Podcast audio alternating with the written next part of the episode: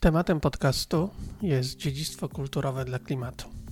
Jak instytucje kultury i dziedzictwa, których zadania statutowe zazwyczaj polegają na prezentacji, ochronie, edukacji o sztuce, kulturze materialnej, historii, mogą aktywnie włączać w zagadnienia globalne związane z katastrofą klimatyczną i wynikające z potrzeby ochrony środowiska naturalnego. O tym porozmawiam z Michałem Kępskim z Poznańskiego Centrum Dziedzictwa, historykiem, kuratorem i producentem wystaw. Dzień dobry. Ja nazywam się Marcin Szalong, jestem ambasadorem EPALE do spraw edukacji kulturowej, pracownikiem naukowym Uniwersytetu Artystycznego imienia Magdaleny Abakanowicz w Poznaniu, dyrektorem Muzeum Regionalnego w Jarocinie. Serdecznie zapraszam.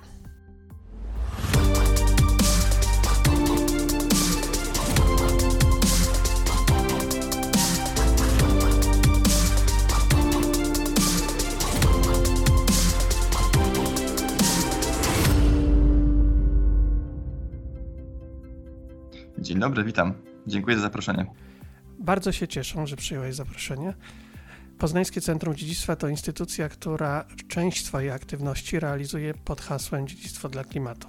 Zanim jednak wyjaśnimy, co oznacza to hasło w praktyce, proszę Cię, Michale, o kilka słów wprowadzenia na temat Poznańskiego Centrum Dziedzictwa.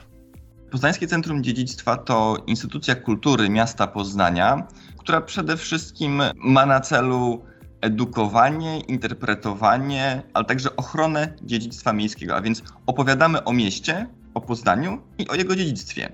Wiemy bowiem, że o mieście nie da się opowiedzieć w jeden sposób, dlatego staramy się zawsze konsekwentnie z różnych perspektyw, uwzględniając także to, co e, mają do powiedzenia nasi odbiorcy, wspólnie zastanawiać się, a więc też opowiadać i tworzyć interpretować dziedzictwo miasta, dziedzictwo Poznania. I robimy to w Poznańskim Centrum Dziedzictwa poprzez pięć naszych głównych marek, poprzez Bramę Poznania, poprzez Trakt Królewsko-Cesarski, poprzez Centrum Szyfrów Enigma, ale także robimy to w Galerii Śluza, czyli w przestrzeni wystaw czasowych oraz w, poprzez projekt społeczny Fest, Fest Fyrtel. Więc z, z jakiejś strony łączymy dwie perspektywy. Łączymy perspektywę ochrony dziedzictwa, ale także perspektywę turystyczną. Wiele naszych e, projektów jest skupionych i jest dedykowanych turystom, zarówno tym przyjeżdżającym do Poznania, ale także mieszkańcom, bądź turystom we własnym mieście. Poznawaj własne, własne miasto razem z naszą instytucją. I poprzez te różne działania, czy w bramie, czy na trakcie, czy, czy w Enigmie, staramy się rozwijać różne wątki związane z, z historią miasta. Od początków miasta, ponieważ Brama Poznania to jest historia która opowiada o początkach państwowości chrześcijaństwa w Polsce, opowiada o Ostrowie Tumskim w Poznaniu, aż tak naprawdę do końców, do końca tej historii, do tego, co się dzieje dzisiaj, czyli do naszej rewolucji cyfrowej, w której teraz żyjemy, która to, o której to opowiadamy w Centrum Szyfrów Enigma, więc różne wątki z, z tego ogromnego zasobu, jakim jest dziedzictwo miasta, staramy się poruszać myśląc także o tym, co jest dzisiaj ważne, jakie dzisiaj tematy, jakie dzisiaj perspektywy, jakie dzisiaj problemy możemy poprzez dziedzictwo zgłębić, czy też co to dziedzictwo może nam w, tych, w rozwiązaniu tych problemów, co może nam pomóc. Poznańskie Centrum Dziedzictwa zajmuje się więc wystawiennictwem, jak również działalnością edukacyjną, kulturalną, animacją.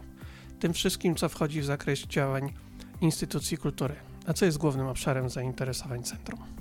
Punktem wyjścia naszej refleksji wszystkich naszych działań jest w jakiś sposób interpretowanie i zastanawianie się nad tym, co jest z przeszłości, czyli co jest zakorzenione, co jest w dziedzictwie naszym, naszego miasta, co jest w historii naszego miasta, ale punktem i tym, co nas najbardziej interesuje, to jest to, co się dzieje dzisiaj. Jak możemy pomagać, wspierać dzisiejszy rozwój lokalny, rozwój indywidualny, rozwój społeczny. Także łączymy, staramy się przynajmniej łączyć te dwie perspektywy: perspektywę przeszłości i perspektywę współczesności, myśląc o tym, co, co dalej w, dla rozwoju jest ważne.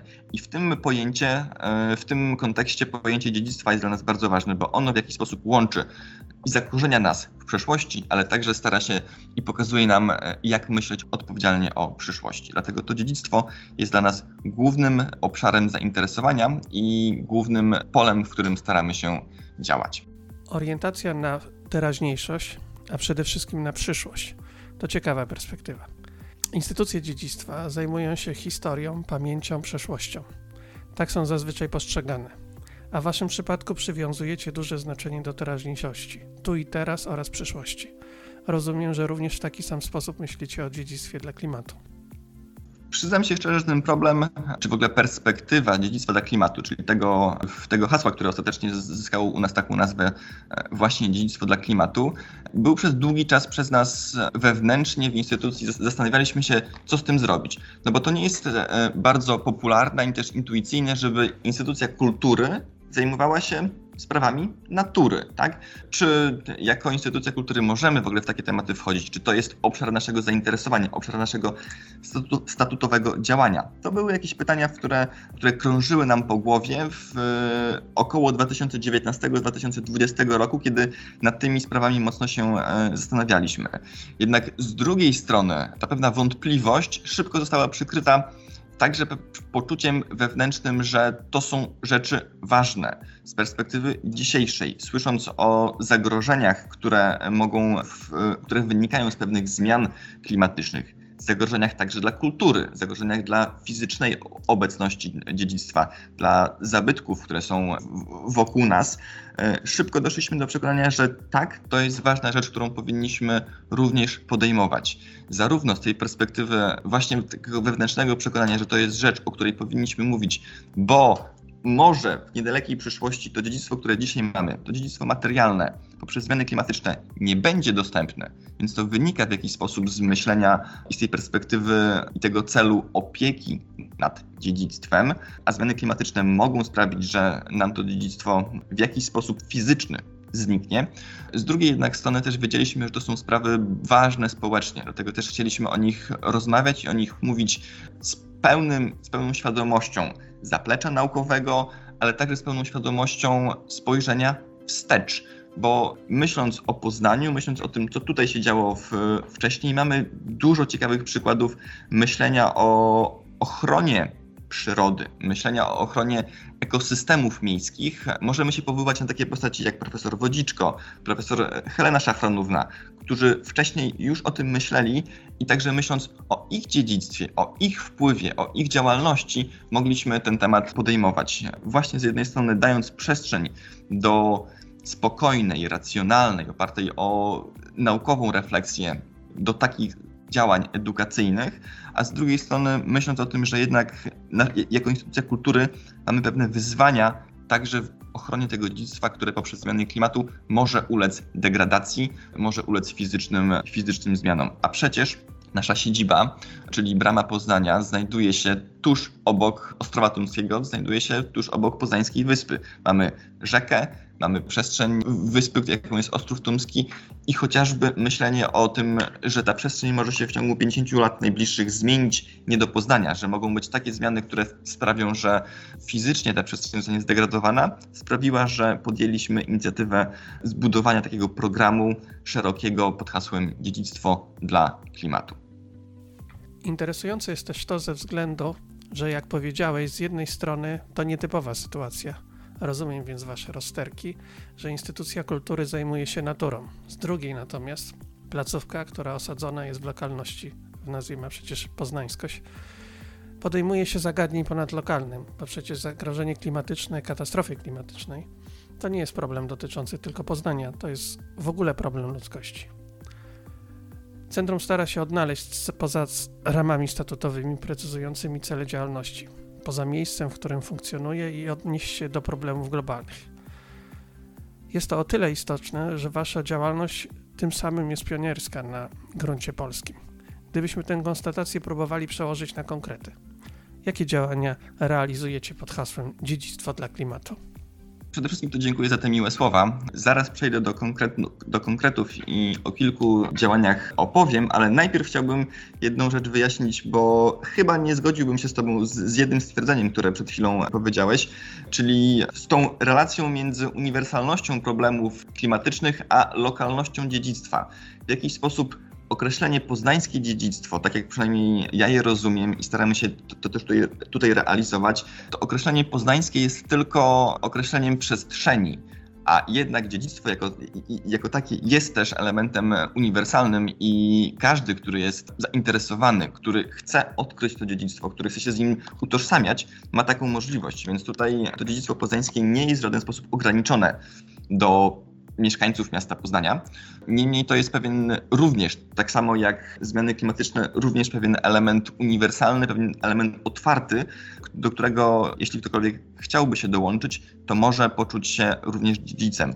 Bo tak samo jak sprawy związane z reakcją na zmiany klimatyczne, tak samo sprawy związane z reakcją na dziedzictwo wymagają naszej wewnętrznej postawy w jakiś sposób myślę, że postawy odpowiedzialności. Tak, to od nas zależy, jak zareagujemy na jeden czy drugi aspekt, czy aspekt dziedzictwa, czy aspekt ochrony krajobrazów, ochrony y, przestrzeni, ochrony ekosystemów. To tak jakby jeden element uzupełnienia do tego, co, o czym wcześniej y, rozmawialiśmy. A przechodząc do konkretów, czyli do tego, co, co realizujemy pod tym hasłem Dziedzictwo dla Klimatu, które to hasło zaczęło się w naszej instytucji od tak bardzo mocno od 2020 roku i zaczęliśmy tak naprawdę od wewnętrznych przemian, od tego, co my możemy zrobić, od tego, jak nasza instytucja może się zmienić, aby była bardziej zrównoważona, aby była bardziej w sposób bardziej świadomy wykorzystywała wszelkie środki i wszelkie zasoby, które ma do dyspozycji. To jest jakby to, to był pierwszy punkt wyjścia naszego wewnętrznego zastanawiania się i naszych wewnętrznych zmian, ale potem oczywiście te działania edukacyjne były działaniami, które są dla nas najważniejsze. Te edukacyjne, których wymiarem były zarówno wystawy czasowe, chociażby mówiące o tym, jak wygląda przestrzeń krajobrazów dźwiękowych, to też w jakiś sposób jest element związany z ochroną ekosystemów miejskich. Mówiliśmy także, i to jest jakby jeden ze stałych cyklów naszego działania, działanie, działania letnie, takie kulturalno-edukacyjne pod hasłem Rzeka Żywa, które są realizowane właśnie w okolicy Bramy Poznania, w okolicy, gdzie głównym aspektem tego działania jest rzeka Cybina, nad którą Brama Poznania się znajduje, ale także Warta, czyli te jedne z dwóch głównych rzek poznańskich. Realizujemy w w ramach hasła Rzeka Żywa od co najmniej czterech lat takie działania, które mają na celu poprzez e, działalność kulturową różne, ma na celu edukowanie i uświadamianie, uwrażliwianie osób także na to dziedzictwo rzeczne, z, którymi, e, z którym mamy do czynienia i które jest bardzo ważnym aspektem każdego miasta, większego miasta europejskiego. One wszystkie są w jakiś sposób związane z rzekami. Więc program Rzeka Żywa gdzie chociażby takie niestandardowe działania jak wystawy czasowe czy koncerty, ale dla rzeki. Organizowaliśmy wystawę pod wodą dla, dla tego ekosystemu organizowaliśmy koncerty, gdzie muzycy grali bezpośrednio stojąc e, w rzece w, w Cybinie, czy też organizowaliśmy koncerty dla rzeki. Oczywiście publiczność również była uczestnikami tych, tych koncertów, ale staraliśmy się myśleć o jednej i o drugiej przestrzeni, aby razem wspólnie jakiś aspekt kulturowy móc przeżyć. Więc takie nie, pewne niestandardowe działania w ramach projektu Rzeka Żywa były realizowane. Z rzeką też związane są takie działania już stricte, stricte fizyczne, które, które wykonywaliśmy, chociażby wyspy pływające, czyli budowanie ekosystemów dla roślin, ekosystemów dla zwierząt, dla ptaków, które mogą właśnie na takich wyspach pływających zagnieździć się i budować jakieś swoje, swoje ekosystemy. Takich kilka wysp od 2015 roku stanęło na poznańskiej Cybinie. Aktualnie z kolei pracujemy nad takim dużym projektem, który nosi tytuł Brama otwarta na rzekę. W ramach tego projektu organizujemy co najmniej trzy, wydaje mi się, że ciekawe działania. Czyli z jednej strony będzie to ekologiczna ścieżka edukacyjna, czyli taka ścieżka turystyczna, edukacyjna po przestrzeni wokół e, Ostrowa Tumskiego, gdzie będzie można zobaczyć samodzielnie, chodząc po takiej przestrzeni, mimo że w centrum miasta, to jednak trochę jeszcze posiadającej pewne elementy naturalne. Będzie można poznać, jakie rośliny, jakie elementy ekosystemu tego nadrzecznego są tam obecne, jak można też z tych roślin korzystać, co jest ważne w ich ochronie, w jak dawać przestrzeń do wzrostu tych ekosystemów, zarówno roślin, jak i, jak i zwierząt. W tym celu też tworzymy rzeczny ogród ekoedukacji, czyli można w skrócie powiedzieć, że plac zabaw, ale plac zabaw, w którym są stworzone obiekty takie jak tor wodny, równoważnia, czy labirynt, czy ścieżka bosych stóp, gdzie najmłodsi nasi zwiedzający będą mogli w sposób połączony z zabawą jednak jakieś elementy edukacji na temat ekosystemu również będzie można w, w, poprzez tą zabawę poznać. I trzeci, myślę, że ważny element tego projektu, który aktualnie realizujemy, czyli brama otwarta na rzekę, to jest eksperymentalny ogród dziedzictwa. Wracamy do tych e, ciekawych, nieco już odległych i zapomnianych tradycji ogródków e, przydomowych. Tu będzie ogródek przyinstytucjonalny przy, przy, naszym, e, przy naszej bramie Poznania, gdzie w tym ogrodzie, wykorzystując założenia permakulturowe, będziemy sadzić zioła, będziemy sadzić rośliny, będziemy wspólnie, mamy nadzieję, z mieszkańcami i mieszkankami lokalnych dzielnic uprawiać i chronić ten ogródek, tak aby on mógł wzrastać i później na bazie tych roślin chcemy prowadzić warsztaty barwiarskie, warsztaty ziołowe, czy warsztaty też z dzikiej kuchni. To wszystko pokazuje bardzo taki szeroki aspekt naszego myślenia o, o dziedzictwie, o, o tym, jak można, jak można ten aspekt chronić. Myślę, że można też powiedzieć o takich najbardziej oczywistych sprawach, jak nasz przewodnik zielony przewodnik po Poznaniu, pokazanie tych aspektów z, z, historii miasta, które wiążą się z wodą, wiążą się z zielenią, a jest ich trochę w, w historii Poznania. Taki na przykład przewodnik turystyczny również powstał w ramach naszych działań i naszego myślenia o tym, jak dziedzictwo może wpływać na przede wszystkim odpowiedzialność osób, naszych odbiorców za klimat, za ekosystem, w którym wszyscy żyjemy. To faktycznie imponujący wachlarz działań, które są uwikłane w wątki związane z naturą czy ekologią w szerszym ujęciu. Ciekawe jest też to, o czym nie wspomniałeś, że wasza działalność wystawiennicza w Galerii Śluza, wątki związane z naturą z perspektywą nieludzką, są obecne w sposobie interpretowania dziedzictwa na wystawach. Niedawno miała miejsce wystawa Przynęty i Pułapki, zorganizowana we współpracy z Uniwersytetem Artystycznym w Poznaniu, której punktem wyjścia było doświadczenie niemiłej istoty, jeśli można tak powiedzieć, niemniej na stale związanej z miastem, czyli szczura. Szczur jako zwierzę, symbolika i znaczenie z nim związane otwierał inną perspektywę opowiadania o tym, jak funkcjonować w mieście, o relacjach międzyludzkich, ale też o problemach ważnych w kontekście izolacji, problemów, jakie doświadcza człowiek w warunkach epidemii, tymi wszystkimi zagadnieniami, które współcześnie na nas czyhają. Natura więc w redakcji Poznańskiego Centrum Dziedzictwa to również metoda interpretowania dziedzictwa kulturowego. Dziedzictwo kulturowe zyskuje nowe światło, dzięki któremu można mu się przyjrzeć inaczej i odczytać w niekonwencjonalny sposób. Wspomniałeś, że zaczynaliście od siebie, od tego, jak instytucja powinna się zmieniać. Co miałeś na myśli? Ten pierwszy aspekt naszego myślenia, zanim jeszcze zaproponowaliśmy jakieś działania edukacyjne na zewnątrz, czy właśnie wystawiennicze i wspomniana wystawa Przynęty i Pułapki jest świetnym tego przykładem. Zresztą generalnie Galeria Śluza jego programie kuratorskim przyjmuje takie hasło jak ludzie, miasto, środowisko i cały myślę, że ciekawy też e, letni program wystaw, który opisuje ten ekosystem wokół Cybiny, wystawy o zwierzętach, o roślinach, o dźwiękach. Różne aspekty tego elementu e, były realizowane.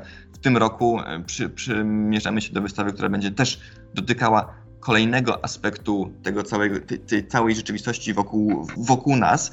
Niemniej, zanim do tego przeszliśmy, tym pierwszym aspektem, tym pierwszym elementem, który był naszą wewnętrzną refleksją, to sprawiło, że powstało takie coś jak zielony dekalog czyli pewien spis rzeczy, które uznaliśmy za ważne w codziennej działalności naszej instytucji, które mogą pomóc nam w poprzez drobne kroki, poprzez ewolucyjną zmianę, bez żadnych radykalnych działań, ale pomogą nam też myśleć o pewnym nieco bardziej zrównoważonym podejściu do wykorzystywania środków, które dysponujemy.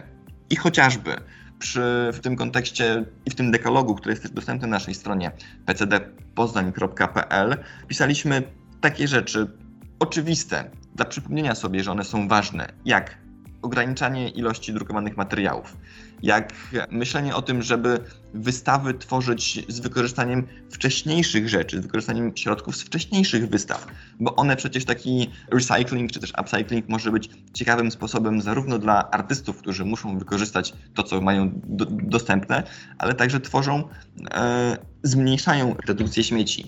Na zajęciach edukacyjnych też staramy się korzystać z materiałów wielokrotnego użytku.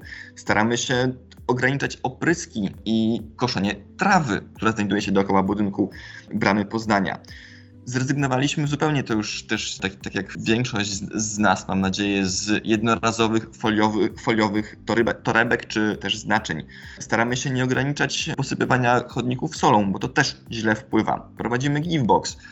Wprowadziliśmy, to też myślę, że bardzo ważne i interesujące, wodę filtrowaną w kranach, żebyśmy mogli korzystać z tej wody na co dzień, bez butelkowanych wód na konferencjach czy na jakichś spotkaniach, ale w dzbankach woda filtrowana. To też sprawia, że ograniczamy chociażby produkcję plastiku. Przy, jeśli już wspomnianych konferencjach, też staramy się ograniczać różnego typu materiały promocyjne, które może są sympatyczne i miłe, ale nie zawsze są bardzo potrzebne. Można tą sympatyczną i miłą atmosferę na konferencjach w inny sposób budować. Nie zawsze wszystkie rzeczy drukowane są nam e, do szczęścia potrzebne, więc po prostu takie drobne, małe gesty, które w tym katalogu zostały, w dekalogu zielonym zostały wpisane, staramy się przypominać sobie, co możemy jeszcze, przez małe, małą ewolucyjną zmianę, co jeszcze możemy zrobić, aby ograniczyć chociażby produkcję, ale także zużycie śmieci czy plastiku. Przykład działania wewnętrznego, napisanie własnego zielonego dekalogu, jak postępować, może wydawać się działaniem, jakby to powiedzieć, mało skutecznym. Gdy jednak weźmiemy pod uwagę, że jednak instytucja, którą reprezentujesz, to instytucja, do której przychodzi kilkadziesiąt tysięcy osób w ciągu roku, realizująca wiele wydarzeń kulturalnych, edukacyjnych, animacyjnych, spotkań, konferencji i tym podobnych, okazuje się, że te drobne gesty mogą mieć duże znaczenie i siłą rzeczy wymiernie ograniczają, nie, ograniczają niepotrzebne zużycie materiałów, surowców, energii. Chociaż oczywiście w porównaniu do nawet, nawet małej fabryki, która zużywa znacznie większe ilości surowców i energii, to jest niewielki procent. Niemniej myślę, że ważne jest to, żeby nauka o zachowaniach proekologicznych nie była pouczaniem, ale to, o czym się uczy samemu, należy stosować w praktyce. To jest ciekawa inicjatywa i dająca do myślenia na podstawowym poziomie funkcjonowania instytucji. Ale nie powiedziałeś jeszcze o tym, że w dekalogu zalecacie, aby korzystać z rowerów. Mamy infrastrukturę rowerową wokół naszej siedziby, czyli wokół Bramy Poznania, ale także wokół Centrum Szyfrów Enigma, także i mamy, co ciekawe, do dyspozycji kilka rowerów, którymi możemy się poruszać pomiędzy naszymi dwoma siedzibami, czyli pomiędzy Enigmą a Bramą Poznania, tak aby, no właśnie, może przejażdżkę miejską zaliczyć rowerem, a nie wykorzystując samochód czy, czy inne środki komunikacji. Na zakończenie, gdybyś miał powiedzieć, na co warto zwrócić uwagę, kiedy się myśli o działaniach na rzecz klimatu w instytucji kultury? Jak doświadczenia, które już zdobyliście, doświadczenia kilkuletnie, chociaż sama instytucja ma raptem niespełna 10 lat, a dokładnie 8, ale w tych 8 latach zdążyło się zmieścić kilka lat działań na rzecz klimatu, to na co Twoim zdaniem warto w szczególności zwrócić uwagę? Co jest do potraktowania jako perspektywa uniwersalna do wykorzystania przez inne instytucje?